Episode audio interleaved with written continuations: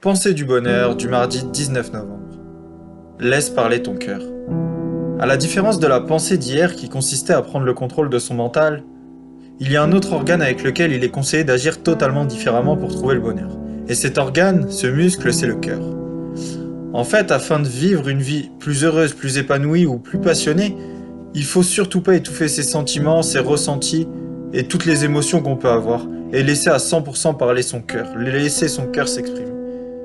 Malgré ce que tu peux entendre ou ce qui peut être dit autour de toi, laisser parler son cœur, c'est pas quelque chose de mauvais, bien au contraire.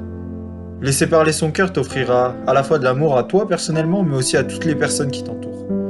Alors laisse parler ton cœur, mais contrôle ton esprit. Pour regrouper les deux pensées d'hier et d'aujourd'hui, si tu arrives à laisser parler ton cœur, à écouter ton cœur, mais à contrôler ton esprit et à limiter le flux de pensées négatives qui peut passer dans ton cerveau, alors tu seras capable d'aimer pleinement et de pas te faire submerger par toutes les émotions négatives qui ne sont pas toujours réelles d'ailleurs. Alors, laisse parler ton cœur. Si cette pensée vous a plu, n'hésitez pas à mettre un petit j'aime à vous abonner à la chaîne. Merci.